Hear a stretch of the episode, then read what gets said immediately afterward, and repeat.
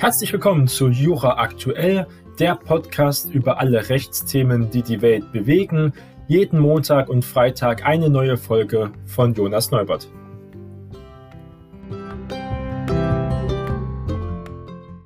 Heute ist Freitag, der 21. Mai und wir starten unsere Sendung mit der sehr umstrittenen Urheberrechtsnovelle vom Bundestag jetzt beschlossen und danach gucken wir uns sehr interessante Entscheidungen des Bundesverfassungsgerichts an. Die waren nämlich sehr fleißig und haben wegweisende Entscheidungen auch in dieser Woche getroffen. Aber zuerst mal zur Ur Urheberrechtsnovelle. Der Bundestag hat die umstrittene Reform des Urheberrechts also jetzt beschlossen.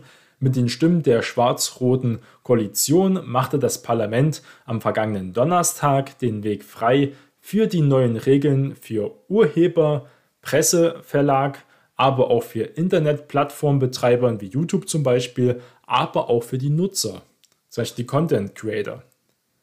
Die Grünen enthielten sich der Abstimmung, FDP, Linke und auch die AfD stimmten gegen diese Reform des Gesetzes. Deutschland muss eine entsprechende EU-Richtlinie zum Urheberrecht bis Juni in nationales Recht umgesetzt haben. Plattformen haften also jetzt für von Nutzern hochgeladene Inhalte. Bei der Reform geht es unter anderem ja darum, die bisherigen Urheberregeln an den Gebrauch im Internet anzupassen. Das Urheberrecht ist ein sehr altes, aber auch sehr wichtiges Fundament in unserem Rechtssystem, aber es muss jetzt auch in digitale Zeit übertragen werden. Vor allem geht es ja darum, um Plattformen, auf die Nutzer Inhalte hochladen können. Und die größte Plattform dafür ist ja YouTube, eine Tochtergesellschaft von Google, also von Alphabet. Künftig sollen Plattformbetreiber in Haftung genommen werden können, wenn Nutzer urheberrechtlich geschützte Werke wie Bilder, Texte oder auch Videos unerlaubt und ohne Lizenzvereinbarungen hochladen. Die Leute können ja gerne zum Beispiel Musik verwenden oder Texte und Bilder, aber sollen natürlich den Urheber dafür dann seinen Anteil, wenn es wirklich auch kommerziell zum Beispiel ist, geben in Form von Lizenzvereinbarungen. Die Bundesjustizministerin Christine Lambrecht von der SPD teilte auch mit, das Kernstück der Reform ist die urheberrechtliche Verantwortlichkeit von Upload-Plattformen wie YouTube, aber auch wie Facebook und auch TikTok. Diese müssen künftig kreative Inhalte lizenzieren, die von Usern auf den Plattformen auch geteilt werden. Urheber und Kreative sollen so an der Wertschöpfung im Netz auch stärker beteiligt werden und auch ihre Auskunftsrechte sollten sich verbessern, um dann auch den Anspruch zum Beispiel durchzusetzen, wenn eine Person unberechtigt ihr Werk nutzt zum Beispiel. Zum Schutz der Kunstfreiheit und auch der sozialen Kommunikation, da ging es viel auch um Memes zum Beispiel, erlaubt der Entwurf die Nutzung urheberrechtlich geschützter Werke, insbesondere zu den Zwecken von Zitat, aber auch für Karikatur, Parodie und Pastisch. Also ganz klar geht es ja um Memes, muss man sagen, heutzutage. Um unverhältnismäßige Blockierungen entsprechender Uploads beim Einsatz automatisierter Verfahren zu vermeiden, weil YouTube und Co. werden das automatisieren, müssen das, weil es wird jede Stunde unglaublich große Gigabyte-Zahl von neuen Videos, von neuen Daten hochgeladen. Das können einzelne Menschen gar nicht prüfen, muss man sagen. Da braucht man also hier eine Software, die das dann regelt und jedenfalls teilweise ausfiltert. Da haben wir viele Angst, dass jetzt der große Upload-Filter kommt, aber gucken wir uns das ein wenig genauer mal an, was ja eigentlich wirklich geplant ist.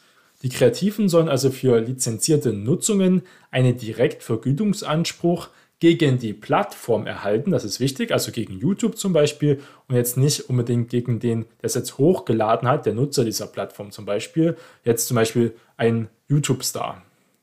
In der Film- und Medienbranche sorgte vor allem die Regelung für großen Unmut, wonach das Hochladen kurzer Ausschnitte urheberrechtlich geschützter Werke wie Ton, Text oder auch Video grundsätzlich erlaubt sein soll. Also kommt jetzt nicht diese ganz große Filterung. Die Branchen sehen wirtschaftliche Nachteile für sich und auch für die Urheber. Der Passus blieb aber trotzdem, trotz dieser starken Kritik aus dieser Branche, weiter in den Entwurf bestehen und wurde ja auch so dann verabschiedet. Die Verleger auf anderer Seite zum Beispiel sind sehr zufrieden. Der Entwurf beinhaltet ebenfalls das neue Leistungsschutzrecht des Presseverlegers sowie auch Anpassungen im Urheberrechtsvertrag. Der Bundesverband Digital Publisher und Zeitungsverleger und der Verband Deutscher Zeitschriftenverleger begrüßten, dass nun ein Schutzrecht für journalistische Inhalte gebe. Mit dem neuen Leistungsschutzrecht und den schon seit Januar geltenden Regeln zur Beschränkung des Marktmissbrauchs großer Internetkonzerne werden wir uns wirksam gegen eine Ausbeutung journalistischer Inhalte wehren können, teilen die beiden Verbände mit. Eine angemessene Beteiligung an den Gewinnen Digitalanbietern ja auch mit der Nutzung redaktioneller Inhalte Dritter erzielen, bei den ganzen Push-Ups zum Beispiel oder wenn man auf Google bestimmte Einträge bekommt zum Beispiel sind es ja oft Nachrichten von Zeitungen zum Beispiel, wo man da drauf geklickt wird. Und das ist ja wirklich ein Knackpunkt für die Zukunft des digitalen Journalismus, weil einfach die Printmedien ja nicht mehr laufen. Immer weniger Leute lesen Printzeitungen. Die hatten immer relativ starke Margen. Damit hat man also relativ viel Geld verdient. Die Zeiten sind aber lange vorbei. Es wird alles digitaler und da müssen die Leute auch ihr Geld verdienen und halt nicht kostenlos hier alles zur Verfügung stellen. Der Google-Chef für Zentraleuropa, Philipp Justus, schrieb in einem Blog-Eintrag des Konzerns, man werde mit deutschen Verlagen auch zusammenarbeiten, um eine Einigung über eine erweiterte Vorschau von Inhalten zum Beispiel, die möglicherweise durch das neue Gesetz geschützt seien, auch zu erzielen zum Beispiel. Also wie eine Preview, man kurz diesen Inhalt sieht und eine Überschrift zum Beispiel und erst wenn man wirklich draufklickt und dann das liest, dann sollte auch die Zeitung erst beteiligt werden. Da gibt es viele Fälle. Auch Google hatte letztens erst in Australien, haben wir auch darüber berichtet, ja eine Vereinbarung getroffen mit diesem großen Murdoch-Clan, äh, Pressekonzern, wo ja auch zum Beispiel Fox dazu gehört. Also es gibt da viele Einigungen. Google merkt langsam, dass sich die Zeiten drehen und dass Google sich bewegen muss und auch schon proaktiv hier eine gute Handlungsbasis und gute Kompromisse mit bestimmten großen Interessensgruppen jedenfalls sucht. Der Deutsche Journalistenverband begrüßte die Verabschiedung des Gesetzes auch. Das ist aus seiner Sicht der Weg geebnet für eine gerechtere und auch eine zukunftsfähigere Teilhabe der Urheberinnen und Urheber am digitalen Zeitalter.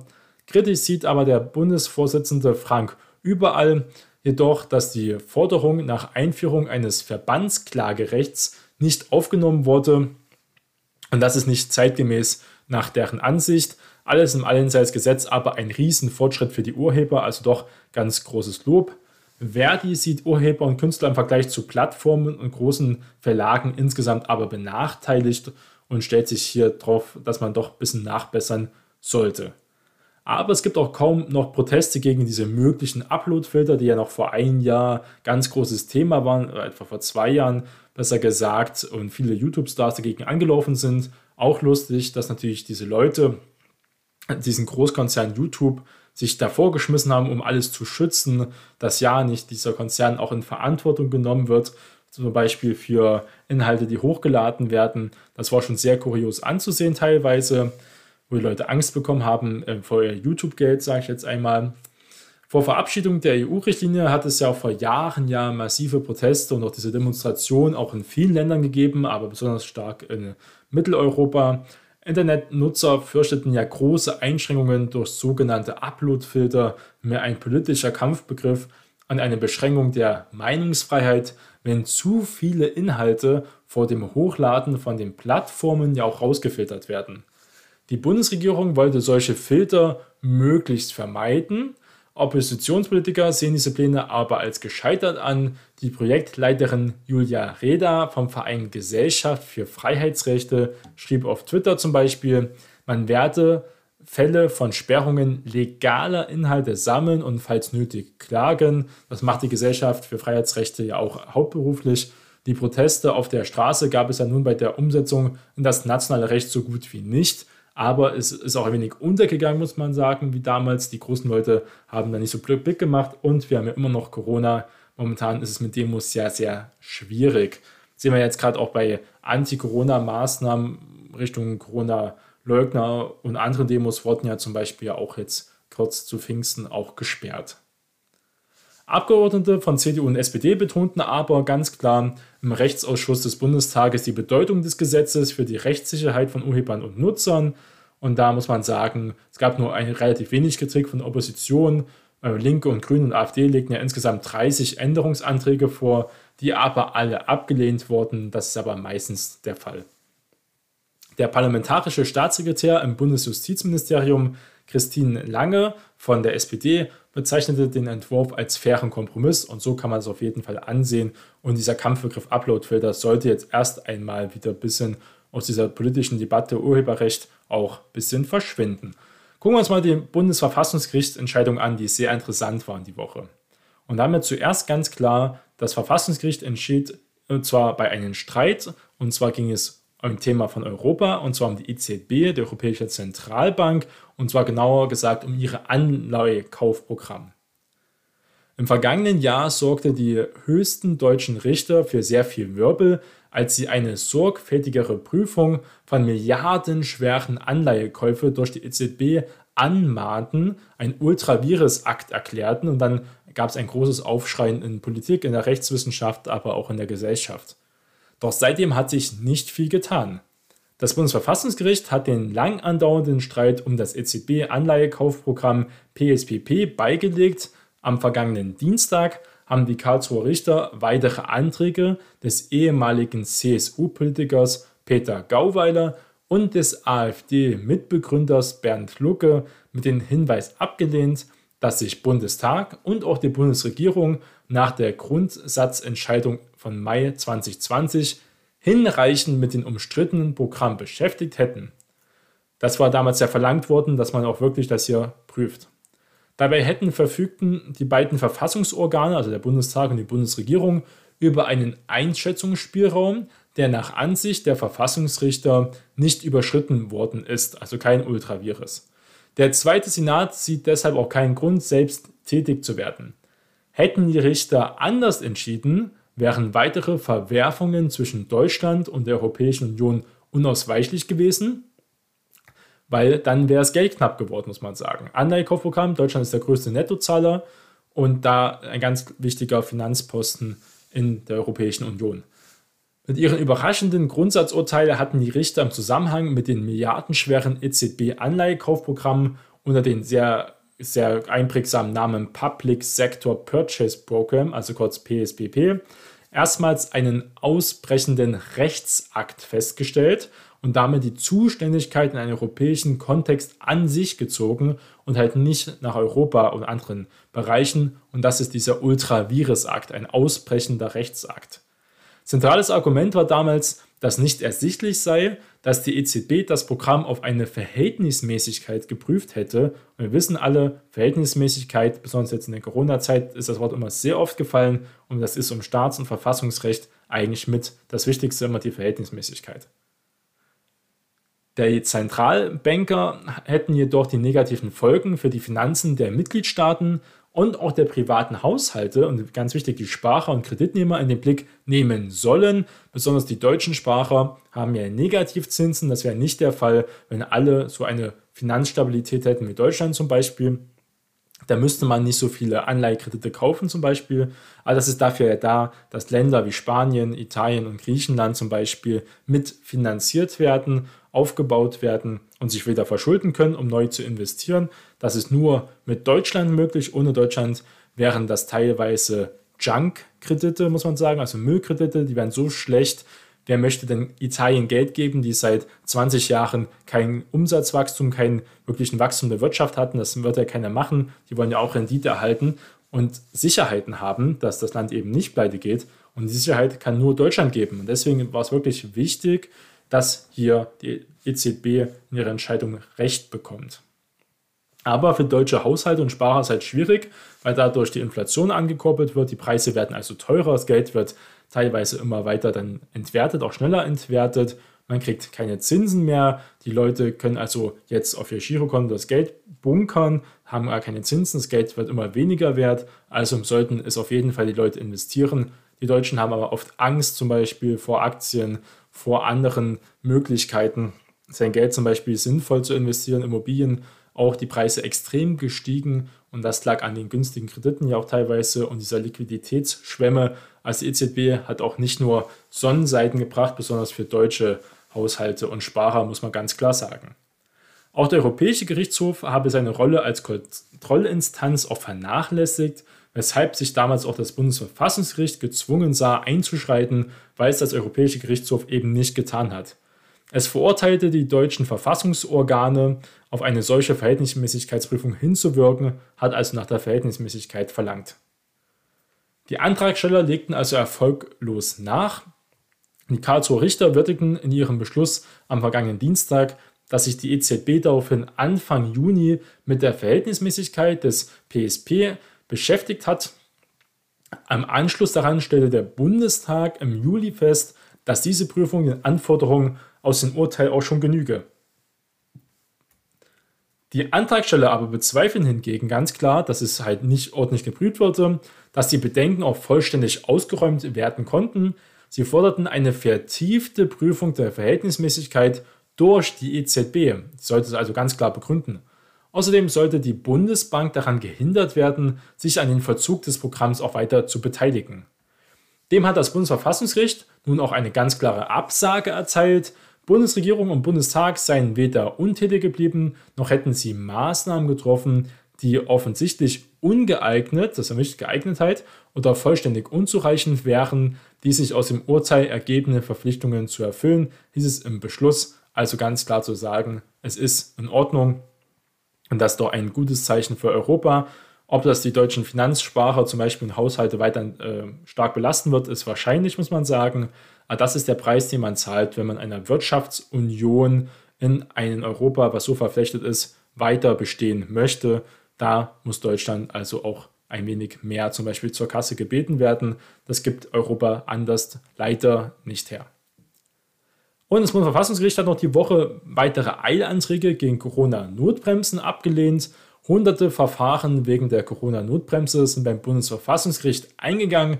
Zu Ausgangsbeschränkungen haben die Richter auch schon eine Entscheidung getroffen. Nun folgen auch die nächsten Beschlüsse und das sieht alles aus, als würden die erstmal ganz klar stehen bleiben.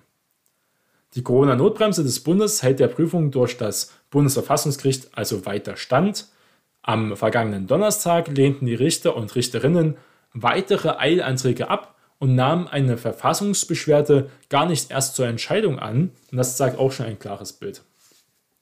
Dabei ging es um Kontaktbeschränkungen sowie aber auch von Schließungen von Schulen, kulturellen Einrichtungen und Teilen des Einzelhandels. Der generelle Tenor war, das Infektionsrisiko und damit die Gefahren für die Gesundheit unzähliger Menschen wirken schwerer als die Folge der Eingriffe und damit wurde schon immer argumentiert natürlich. Ob die Vorschriften im Einzelnen mit dem Grundgesetz vereinbar sind, müsse im Hauptsacheverfahren ja auch geklärt werden. Muss man sagen, die Sachen, die angenommen wurden, da wird immer mit Inzidenzen wird verglichen, werden verschiedene Studien rangezogen, Wissenschaften. Aber sieht man hier ganz klar, wie das Bundesverfassungsgericht zu den Entscheidungen auch von der Bundesregierung bei dem Gesetz steht. Es ist also ziemlich wasserfest und die Inzidenzen sinken ja immer weiter, muss man sagen. Und da kann man auf eine neue Normalität hoffen. Aber es gibt hier Neuigkeiten aus Thüringen und zwar gleich zwei Dinge. Einmal soll das Bundesverfassungsgericht jetzt über die Rechtmäßigkeit der Thüringer Corona-Verordnung entscheiden. Das äh, wird sehr interessant werden. Und zwar die Landtagsfraktion der AfD hatte das Aufheben des Teil-Lockdowns gefordert, auch Ihr Vorsitzender Björn Höcke hatte erklärt, die massiven Grundrechtseinschränkungen und die bewusst in Kauf genommenen Schädigungen des Wirtschaftslebens waren und seien nicht erforderlich und auch nicht geeignet, um diese Infektionszahlen niedrig zu bekommen und damit halt nicht verhältnismäßig. Sehen wir diese wichtigen Wörter wieder in diesem Staats- und Verfassungsrecht. Und das wird also sehr interessant werden, hat also das Thüringer Verfassungsgericht weitergeleitet an das Bundesverfassungsgericht und irgendwann kommt jede Corona-Verordnung, jede Maßnahme vor dem höchsten Gericht und dann wird nochmal entschieden werden. Aber es gibt auch Neuigkeiten von unseren Weimarer Urteil, was wir hatten und das war ja sehr, sehr umstritten. Teilweise war das Gespräch von Rechtsbeugung und wir sehen mal, wie es jetzt dort weitergeht. Also momentan Thüringen wieder im Fokus, wie so oft in vielen Bereichen, ob es in der Politik ist, ob es äh, gesellschaftlich ist, ob es bei Inzidenzen ist. Thüringen hat leider noch die höchste Inzidenz von allen deutschen Bundesländern. Wir haben eine linke Regierung zum Beispiel. Also Thüringen ist wirklich ein sehr besonderer Fall in vielen Bereichen. Gucken wir uns mal diesen kurz diesen Fall am Ende nochmal an. Im April setzt ein Familienrichter in Weimar die Maskenpflicht an zwei Schulen aus. In Querdenkerkreisen sorgt die Entscheidung natürlich für großen Jubel, doch nun kippt das Oberlandesgericht, was natürlich über das Familiengericht auch hier steht, das Urteil, der Richter habe seine Kompetenzen überschritten, heißt es. Das Thüringer Oberlandesgericht, das OLG, hat den umstrittenen Beschluss eines Weimarer Amtsrichters, sieht man Amtsrichter auch wieder erste Instanz, Oberlandesgericht, paar Stufen höher, zur Aufhebung der Maskenpflicht an Schulen auch gekippt. Zuvor hatte das Thüringer Bildungsministerium gegen den Beschluss auch Beschwerde eingelegt. Diesem sei nun stattgegeben worden, berichtet hier das MDR. Laut dem OLG sei der Familienrichter für die Überprüfung der Corona-Schutzmaßnahmen gar nicht zuständig gewesen. Also gar nicht so wichtig geht es um das Urteil zum Beispiel, ob das jetzt wirklich fehlerhaft war, ob es Rechtsbeugung war, auch sehr umstritten. Die Büroräume wurden ja untersucht von den Richter, ob da womöglich eine Klungelei vorherrschte mit zum Beispiel Corona-Verschwörern. Das konnte aber soweit noch nicht nachgewiesen werden. Anfang April hatte der Familienrichter als unter Verweis auf angebliche Kindeswohlgefährdung eine Aussetzung der Maskenpflicht und auch anderer Schutzmaßnahmen an zwei Schulen angeordnet. Geklagt hatte eine Mutter zweier Schüler an diesen Schulen. Die Entscheidung und die vor dem Juristen für sich reklamierte Zuständigkeit lösten bundesweit eine große Verwunderung aus. In Querdenkerkreisen wurde das Urteil massenhaft geteilt und auch als Präzedenzfall ganz klar begrüßt. Das OLG Jena erklärte nun aber, dass es dem Familiengericht an einer Regelungskompetenz ganz eindeutig fehle, um die Anordnung außer Kraft zu setzen. Das haben schon viele Gerichte auch schon davor gesagt und viele Rechtsexperten, dass die Zuständigkeit hier nicht gewährt ist. Es gab vereinzelt ganz wenige kleine Amtsgerichte, die bei manchmal sich auf dieses Urteil sogar berufen haben. Wenn sie auch zum Beispiel Maskenpflicht ähm, aussetzen wollten, gab es auch zwei Amtsgerichte meines Wissens aber sehr kleine Orte in Westdeutschland. Und jedenfalls haben auch die großen Gerichte alle gesagt, die Zuständigkeit liegt gar nicht hier beim Familiengericht. Und damit bestätigt das OLG die Einschätzung mehrerer Juristen ganz klar, die den Fall auch sehr geprüft haben. Gegen die Entscheidung des OLG kann aber noch Einspruch erhoben werden. Das wird so wahrscheinlich auch. Der Weimarer Familienrichter sieht sich derzeit ein Verfahren ja auch wegen des Verdachts der Rechtsbeugung ausgesetzt. Die Staatsanwaltschaft sieht Anhaltspunkte dafür, dass der Mann willkürlich seine Zuständigkeit angenommen hat, obwohl es sich um eine Verhalten, verwaltungsrechtliche Angelegenheit geht, und zwar nicht Familienrecht, und dass sich der Jurist bei dieser Entscheidung bewusst schwerwiegenderweise von Recht und Gesetz entfernt hat. Mal sehen, was von den Anschuldigungen dann wirklich übrig bleibt, wenn das Urteil dann sowieso gekippt wird. Mal sehen, wie es dort in dem Bereich weitergeht, ob wir wieder neue Nachrichten hier aus Thüringen bekommen. Denke ich mal, wird es nicht langweilig werden. Es gibt ja auch noch dann die Landtagswahlen auch im September mit der Bundestagswahl. Da werden wir spätestens dann nochmal auf Thüringen zurückkommen.